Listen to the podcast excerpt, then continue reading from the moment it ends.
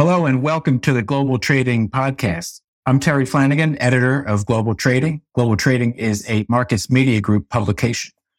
Today, we're talking about the U.S. IPO market, current conditions, latest trends, and the outlook for 2024. With us today, I'm pleased to be joined on the podcast by Don Short. Don is head of venture equity at InvestX Capital. InvestX delivers access, liquidity, and innovation to the private equity asset class through investments in late stage pre-IPO private equity. Don, thanks for coming on the Global Trading Podcast. It's great to have you. Hi, Terry. Pleasure to be here. Don, can you talk briefly about your career to date and outline your current role and responsibilities at InvestX? I'm currently the head of venture equity at InvestX. InvestX is a, a late stage growth equity investment manager, and we we focus on on those companies that that are you know in that one to three year pre IPO period. And in terms of my background, I started out uh, on the sell side as in institutional sales and trading.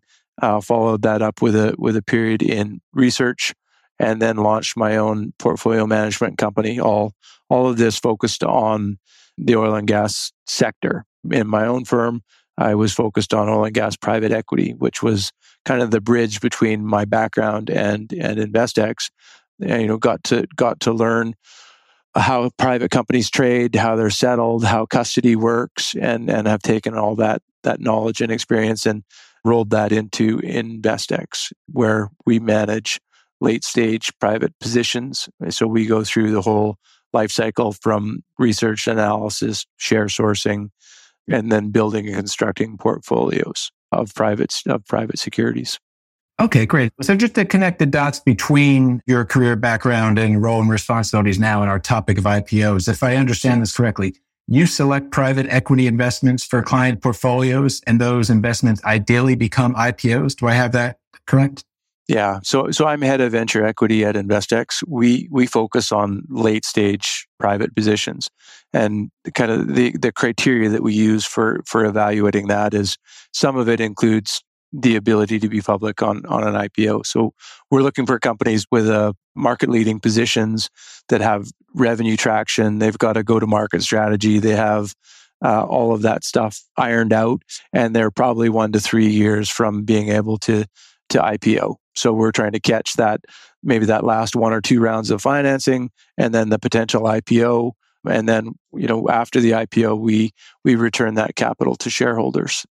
Either if it's a an M&A transaction we'll we'll pay out in cash or if it's uh, an IPO we'll deliver stock to to the investors to allow them to make the decision make the buy sell decision at that point Got it. Thank you. So, so how would you characterize the private equity market? Say uh, the year it's had. We're in mid-December right now. You know, everyone can see public equities how how they've done throughout the year, but private equities there's less information. How would you characterize how good or bad or somewhere in between the market was this year in private equity?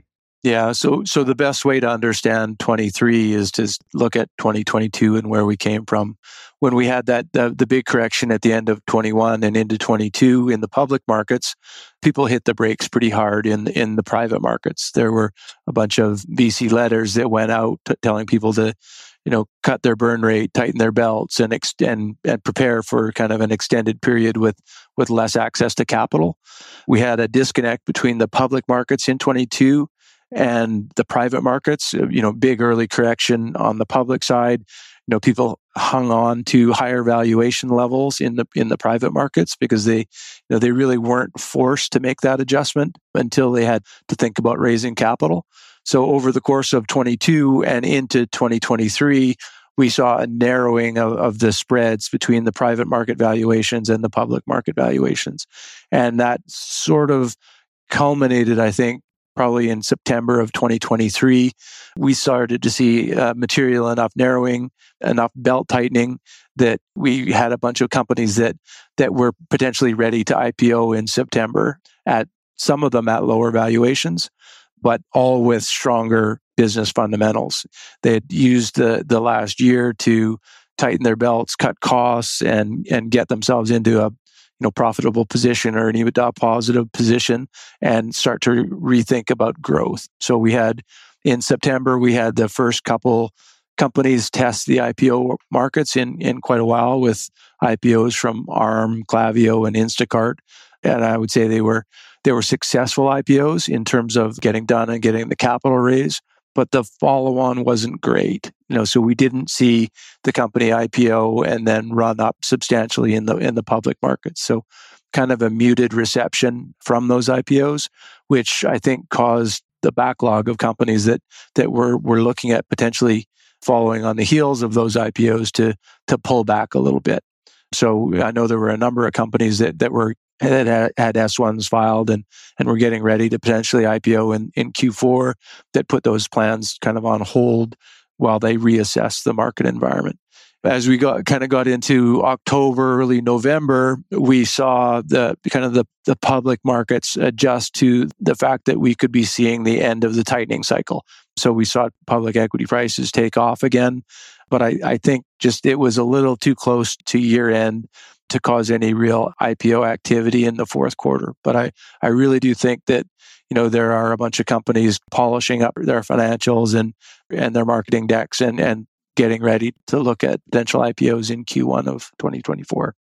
Right. I was looking at some aggregate numbers before our, our podcast, and it looks like the IPO total IP value of the IPOs this year was meaningfully above 2022, but still well below kind of the longer term average. Going off the end of your last question about possible strength into Q1, would you anticipate that next year should be reasonably strong and maybe more more like longer term historical numbers?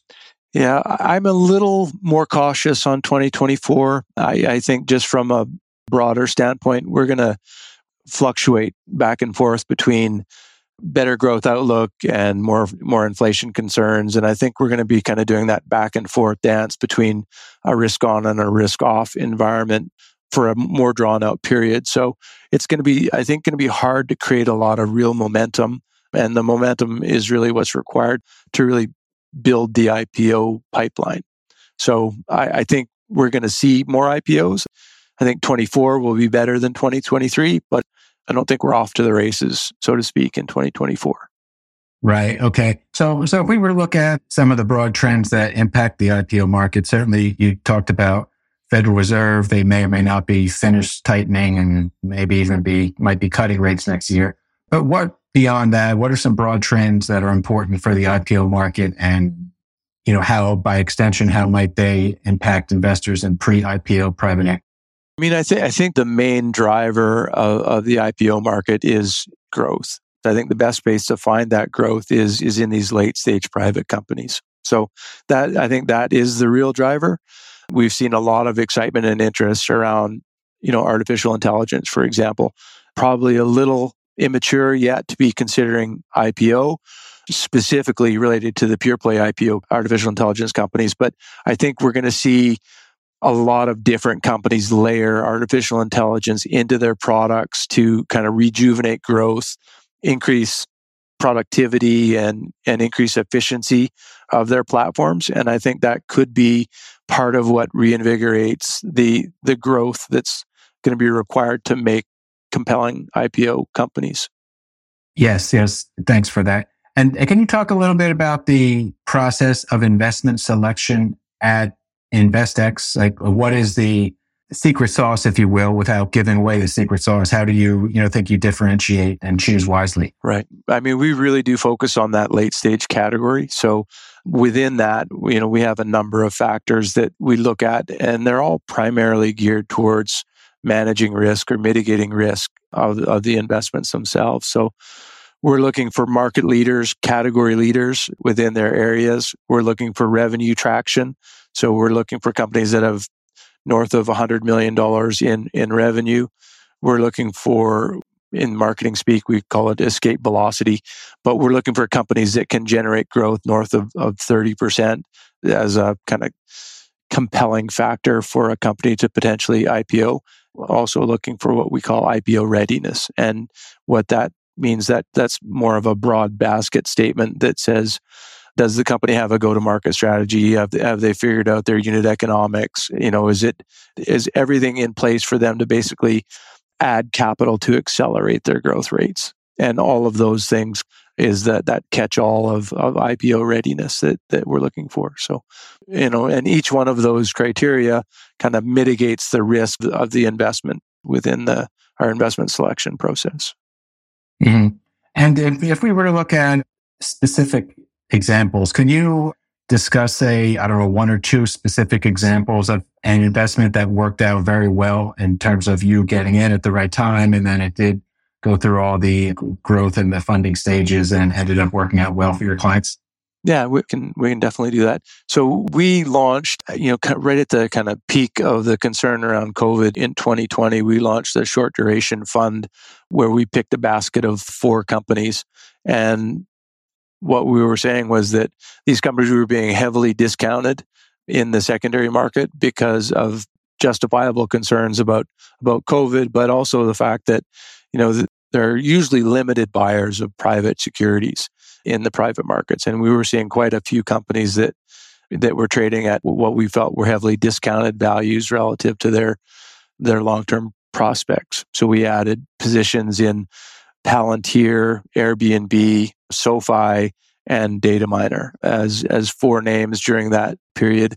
Managed to get them all at what we thought were really compelling valuations in and around the the four to six times revenue with growth rates like like I said that were 30 to 30 to 50 percent and just created it was kind of a really compelling opportunity and we managed to trade out of most of those names I think three of the four IPO'd within 18 months of our of our purchase I think our total return was something like a, a 3.2 times what our initial investment was so everything came together in in one spot and happened over a very short period of time. But th- that is the same type of thing that we're looking to do over a longer period of time with within our normal fund structure. And I think it, we're launching our fourth fund right now, and I think we see a lot of similar type conditions in the marketplace right now. Where you know we're seeing companies at compelling discounts to their last rounds, discounts to their public market peers, growth rates that are starting to stabilize and reaccelerate after a period of cost cutting and valuations that that are in line with historical lows. So we think 2023 and 2024 the the investments that we make during that time period will shake out well over the next 3 to 5 years as they have time to grow and mature. Right. Okay. Okay, that segues really into the, the last question that I think I had. Just if we were to forward spin this discussion somewhat, it sounds like you are constructively optimistic heading into 2024? I know there's only so much uh, visibility we have beyond that, but you think the business will continue to be a strong one with lots of, of investment opportunities beyond just next year? I do. And, and I mean, uh, the market sort of fluctuates between good times to buy and good times to sell. And I think we're I think we're in a good time to buy right now. So all of the investments that we've picked up over 2023 and into 2024, when the IPO market activity really starts to heat up in I think probably 25 and 26 are going to look like good good purchases. Okay, great. Sometimes I like to give my guests what I call the last word, and uh, just wonder if there's anything else that we, you know, we didn't cover that you think is worth mentioning in this context or any final words for the listener about InvestX, private equity market, IPOs, Christmas shopping, anything?